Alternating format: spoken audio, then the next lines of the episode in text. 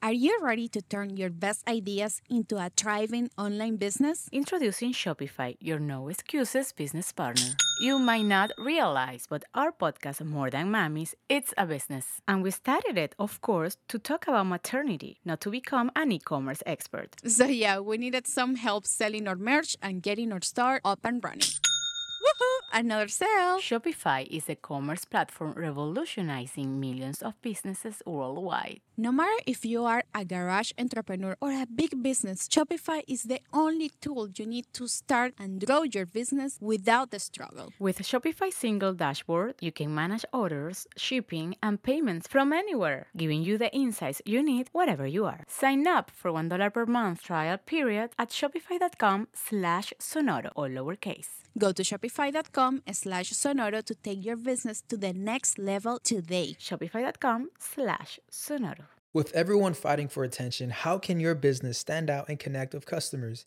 Easy. Get Constant Contact. Constant Contact's award winning marketing platform has helped millions of small businesses stand out, stay top of mind, and see big results fast. Constant Contact makes it easy to promote your business with powerful tools like email and SMS marketing social media posting, and even events management. With Constant Contact, you'll reach new audiences, grow your customer list, and communicate more effectively to sell more, raise more, and fast track growth. Don't know much about marketing? No sweat. Constant Contact's writing assistant tools and automation features help you say the right thing at the right time every time. Plus, you can send with confidence, knowing your emails are actually reaching your customers thanks to Constant Contact's best in class 97% deliverability rate. I'm a small business owner and I believe that this is a great tool for other small business owners.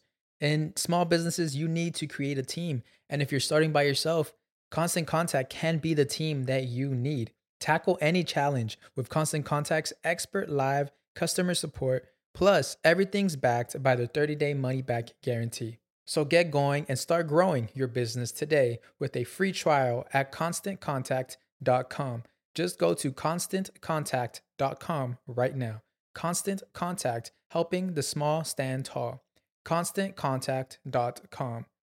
It is necessary that the sense of competitiveness among the major nations of the world does not become a wall between them. Over the past decades, citizens and workers have been calling for change, but too often their pleas have been ignored. Too many politicians become disconnected, refusing to really listen. But that approach can't and won't cut it anymore. If we commit ourselves to make our current globalization more fair, sustainable, in favor of middle classes, if we commit ourselves to enable our youth, if we commit ourselves to take into consideration long term and complexity of our decisions, so we can converge and build a new globalization understandable and good for our people, resuming this great idea of progress. As President of the United States, I will always put America first but America first does not mean America alone. This is the Global Goals Cast. Well, as a fact, it is the Davos Goals Cast because this is a special episode in which we're going to be sharing with you our takeaways from the World Economic Forum's annual meeting 2018. We will be sharing with you our observations, the clips that we think represent what happened during the week, and also some of the greatest moments that we thought it's important to share out with the world. And what a week! World leaders warning that globalism is running out of steam. And Donald Trump says what's good for the United States is good for the world. The big conversation here this week relates directly to global goal number eight committing the world to creating decent work and economic growth for all. But actually, it, it is even bigger than that. David Nabarro, who was the Undersecretary General for the United Nations to promote the Sustainable Development Goals, stressed to us here in Davos that all the goals fit together. You can't take different aspects of people's lives and say, we will work on them separately, because everything really is connected up. And so, although there are 17 goals, when you study them, you find that everything relates to everything else. Mm. If there's not peace, you can't have prosperity. If there's not prosperity, women and children can't be healthy. Mm. If women are not empowered, you can't have good nutrition. All the major leaders here, Edie, talked about this interdependence how to keep growth going and how to share the benefits better. With Donald Trump at one end of the argument, saying every country should fight for its own interests, and Emmanuel Macron of France, Narendra Modi of India, and Justin Trudeau of Canada, all in different ways, saying that globalization is broken and that the world needs a new, more equitable global system, or we will fragment and fail. Joining us later will be two insightful observers of the global economy Jimmy Wales, founder of Wikipedia, and of course the omnipresent Richard Edelman. You know him, head of Edelman Communications.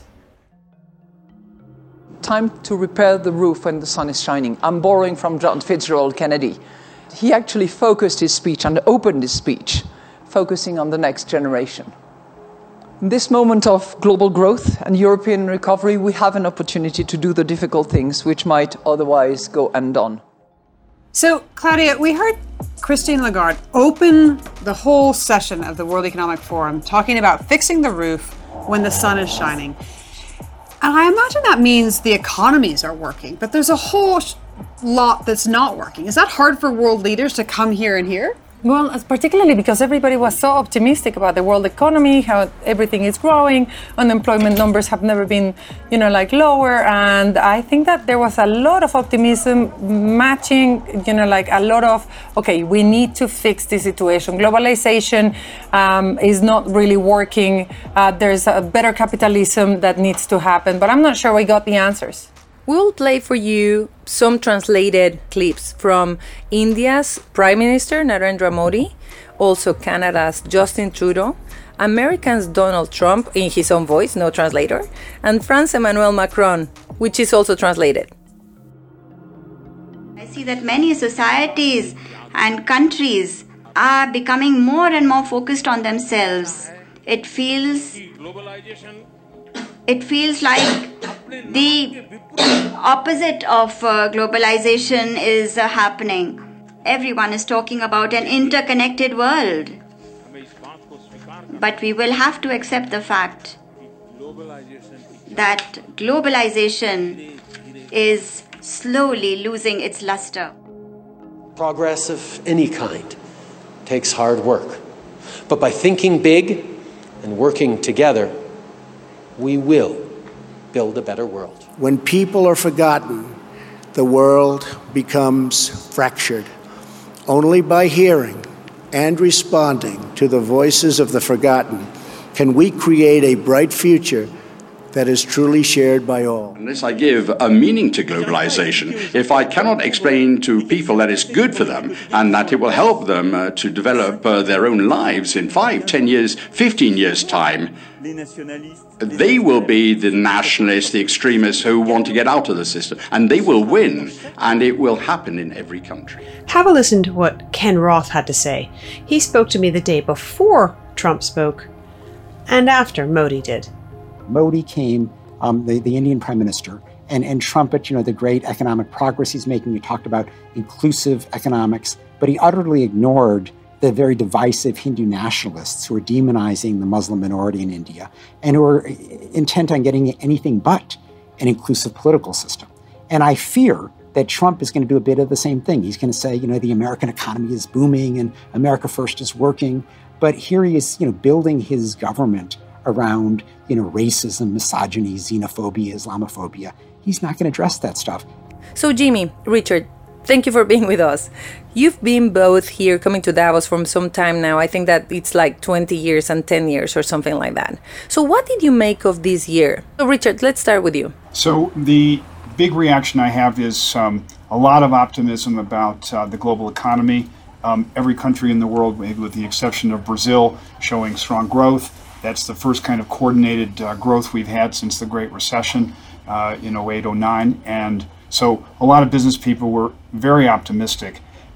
And then on the government leaders, um, the frame of, on one side, Macron, who talked about the uh, need for a global trading system in which countries give and take, And then President Trump talked about America First in a very profound way and said obviously it's working because the stock market's at record highs 84 times and also that uh, record low unemployment rate for Hispanics and blacks. And so America's a great place to invest. So it was really quite a contrast between the European view, I guess, and, and then the American view. The uh, ideas of uh, sustainability or of um, blockchain were, of course, present, but they weren't as powerful to me as the contrasting messages of Macron and, and Trump.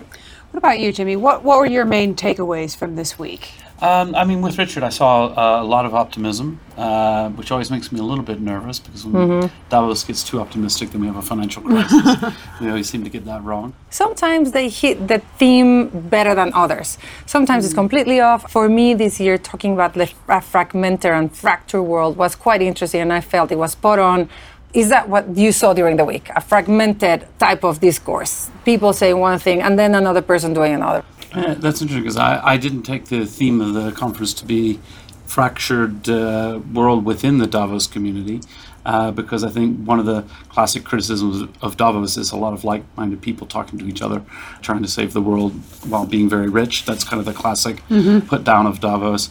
But I think outside there is quite a fractured world, and I do think it's something that this community needs to address and to think about. Is to say, look, there are very broken narratives in many, many countries where people can't even agree on basic facts, uh, and that makes it very hard to make democratic progress, progress on the goals, um, um, all those things. So is it because you didn't feel a lot of dissonance because there's an etiquette that we felt that prime ministers and, and heads of state were all very worldly in their remarks as opposed to just like saying what their national narratives I, are? I, I would have liked to in, in the Q and A with Trump. I would have liked Klaus to ask him a question about a perennial uh, Davos issue like climate change. Mm. Um, I, he had an opportunity to not be insulting, but just to say, you know. Uh, what are your views on Because climate he change? had- climate change? Because he did say some interesting things the other day after he'd Yeah. come out of the meeting with the Prime Minister of Norway that actually he thought there were oh, some possibilities that we might accept some parts of the Paris Accord because it would be Mm. good for business. Mm-hmm. Well, it's almost as if a lot of the countries are just leading and carrying on um, in sustainability because it suits them. Mhm. And if it's China or if it's India, you're forced by air pollution to do this. Uh, maybe I'm biased because I love you both very, very much, but I do feel that both of the conversations very central to the entire, both of your themes and conversations were very central to everything I heard in Davos. Um, fake news, the need to actually be more transparent and factual, but also trust. And you launched the Trust Barometer uh, 2018 a couple of days before Davos. Uh, can you talk about the findings and what was the reaction of the Davos men and women to your findings on trust? First, business is actually ahead of NGOs in many markets in terms of trust. Second, there's a clear sense of a return to expertise. Third, this polarization between politi- in politics particularly. And last, you actually see now that trust is not related either to economics or necessarily to an event uh, like a tsunami or something. Um, it's, it's actually something that is how the country feels about its institutions and whether there's reliable information, which is a perfect segue to Jimmy. We're bringing together uh, wiki-style community with paid professional journalists uh, to work together to generate something new in the space of news, and really want to be very neutral, very factual, uh, very evidence-based. But I think people really do feel that there is a bit of a turning point going on. That the quality, trusted news brands are beginning to be very successful. New York Times has had a huge spike up in subscriptions because the public is really uh, coming to understand that the kind of information we've been getting across our social media feed hasn't been satisfactory. I know one of the, for me, one of the interesting findings in the trust barometer was that the decline in people's trust in social media as a Mm. source of information. People want experts, technical experts, academics, even CEOs, those poor benighted fellows, um, are now seen as more credible. And actually, most biggest change is 70 plus percent of people trust their employer the most. So news from the company is suddenly something really important because it's close to home. It's like the news safe house um, for the employee. And two thirds of people also said they think business can make money and improve society. The same two thirds said they don't want uh, companies to wait. They don't want CEOs to wait. They don't want them to wait for government. Move, do Hmm. stuff. We just take the lens back and, and think about what Modi said to start off the week, the implications of globalization is losing its luster. Yeah, we can't achieve the, the global goals without collective action. So we can can we achieve them without globalization? It all depends on what we mean by that. Mhm. Um, I would say, in general, obviously, no, right? We have to have uh, a global outlook uh, for certain issues like uh, the climate, for example. The, you, you can't fix the climate in just one country, it has to be fixed globally. Uh, on the other hand, what exactly people mean by globalism uh, is always different in different people's minds. And, and what Trump put forward today as a in a, in a more positive way than he has in the past is this, uh, you know, idea of sovereign nations looking after their own interests, but looking for deals that are mutually beneficial to everyone. Okay, if that's your view of the rise of nationalism, it doesn't sound so horrible, as opposed to what I fear we've been seeing and will continue to see is the rise of a, a really nasty kind of nationalism, which is um, I'm in it for me okay. and my Hmm. country and screw you all, uh, Hmm. not looking for win-win solutions. So particulate matter in San Francisco is going up because of coal plants in China. If you want a better symbol of globalization and the need for some degree of harmonization of rules on pollution, that's it. Um, So, you know, there's no helping uh, going around the idea that you have to have everyone uh, prospering and having some agreed rules. We had Christine Lagarde saying it's time to fix the roof while the sun is shining, which I guess means that there's something wrong with the roof, right? I think the gap between rich and poor is huge. And more than that, there are new problems. Um, there are more people today, a billion people, who are obese. And that's more than malnourished for the first time.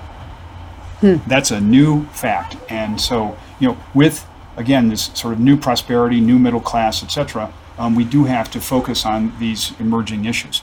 I, I want to ask a personal question before closing, but so again, just because we just closed with President Trump, and I think that ni- neither of us was surprised, and nevertheless, I wonder whether you know, like there was something that you hoped that would be said. I was hoping that there was going to be in that narrative something about gender, for example, that he was Mm. going to use this opportunity to talk about that. It didn't feel like a speech he To came to at give the World to give at the World Economic Forum. Right. It was a general speech about his policies and so forth. So that was a little disappointing. I, I did, like you, I had hoped he would sort of uh, address the crowd more specifically on things that are of interest here. I disagree with my friend on this point. I think Trump's worldview is that every country should follow the example of the United States. It's free markets, let, let uh, capitalism go, and it'll fix everything on the basis that it will employ p- poor people, it will train people, just let the business people go. And He did uh, say free but fair trade. Yes. Fair for trade America. means fair in the sense of America gets um, its fair share of Mm. trade. So for me, um, the vision part of America that really has to be reinforced is about uh, values and democracy and rights and freedom. And again, in its the most perfect expression, business does that. Last year, Edie, you and I were talking about like probably our highlight was having heard a global leader with Mm. President Xi coming and actually just like stating Mm. something so grand and so like profound and But I, I am sure that his view is I did exactly that, and that you should follow the example of America and deregulate and have markets run, and we'll somehow come to the right solution, as opposed to this grand version or vision of harmony and And you a plan. and, and a plan. And so it's two fundamentally different views of the world. Interesting. A different worldview than perhaps a lot of people here It's would the op- naturally it's find. the opposite of Davos man or woman. It is Yeah. it is a you know hard charging you know almost a small businessman approach to uh, commerce, Hmm. and it's a view. Thank you so much, Richard, Jimmy, for joining us here to wrap up the week here in Davos. We'll let you guys go home and collapse. and have a great year. So, all of that, all of what they said, directly ties to the global goals. To reach the goals, the world needs steady growth, more equal distribution, and relief from wars. Whether be those be wars with guns or trade wars. But the phrase, we are going in the wrong direction, was repeated a number of times. I heard a lot of people who graced the studio here this week talking about climate change, talking about very specifically moving away from coal, talking about fixing the way we produce food, talking about fixing the way we eat food and the way we consume. I heard a lot about the positive aspects of blockchain. I also heard a lot about the negative effects that the blockchain, that cryptocurrencies could bring just in terms of adding heat. I heard this another great uh, comment from Kevin Delaney, the editor of Quartz, said that for him this year at Davos, climate change and robots are probably going to kill us, but women and the blockchain are going to save us.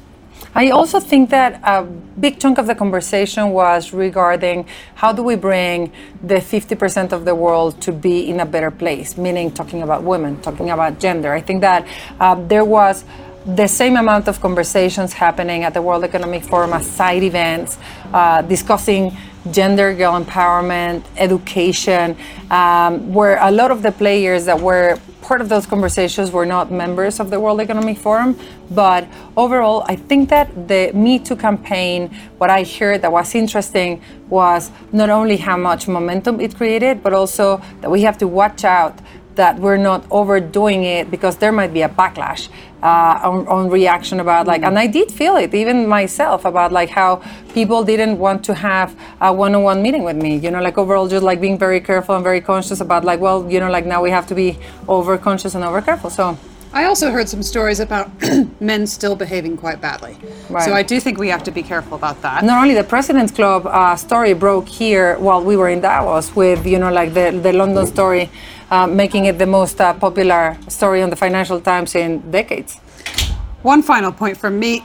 I spoke to Alicia Barcena, who was talking Barcena. about oh for the love of god i can't get it right alicia barcena alicia barcena who was saying to me that women are the face of poverty in latin america right. for every 100 men who are in extreme poverty there's 118 women right okay so i think that we're going this is a wrap uh, we launched the Global Goals Cast in the World Economic Forum this year. We're liking what we're seeing, which is people care more about these issues. We want to provide a platform to identify the champions that are making the progress, to make sure that we talk to the people that are making the effort because getting to a better world requires a lot of effort. And we're going to make sure that we will continue telling the story of those champions, be individuals, citizens, companies, or governments that are making it. So that was Edie Lush and I am Claudia Romo Edelman. This was the Davos Goalscast, part of the Global Goalscast. See you next time. To make sure you don't miss any of our upcoming episodes, subscribe to us at Apple Podcasts or wherever you get your podcasts. While you're there, you can also check out our dramatic episode about polar adventurers Robert and Barney Swan, father and son team that walked to the South Pole using only renewable energy. And finally, for the latest news and developments, or to share your own stories, follow us on Twitter, Instagram, and Facebook at Global Goals Cast. Thank you to our partners at the United Nations, UNICEF, World Food Program, UN Foundation, SDG Action Campaign of the Office of the UN Development Program, International Office for Migration, International Development Law Organization, Malaria No More, Rollback Malaria, Project Everyone, and Public Foundation. We are also grateful for the support of Hub Culture, SAS, Cultural Intelligence, Freud's Communication, Saatchi and Saatchi, Action Button, and of course, CBS News Digital. We want to recognize individual champions who have been supporting Global Goals Cast, including David Sable, David Jones, Will Lewis, and Seven Hills. And then to our amazing advisory board Jacob Weisberg, Steve Rubel, Kate Stanners, Dolly Schoenfelder, Matthew Freud, Chrissy Tanner, Vaughn Maturos Chatananyang, Sergio Fernandez de Cordova, Dinesh Paliwal, and Scarlett Curtis. The amazing music in this episode is courtesy of Peter Gabriel, Ashish Piliwal, and Andrew Phillips. And a special thank you to Harman as the official sound of Global Goals Cast. And finally, none of this would have been possible without the support of our main patron and Claudia's husband, Richard Edelman, who has been the angel behind Global Goals Cast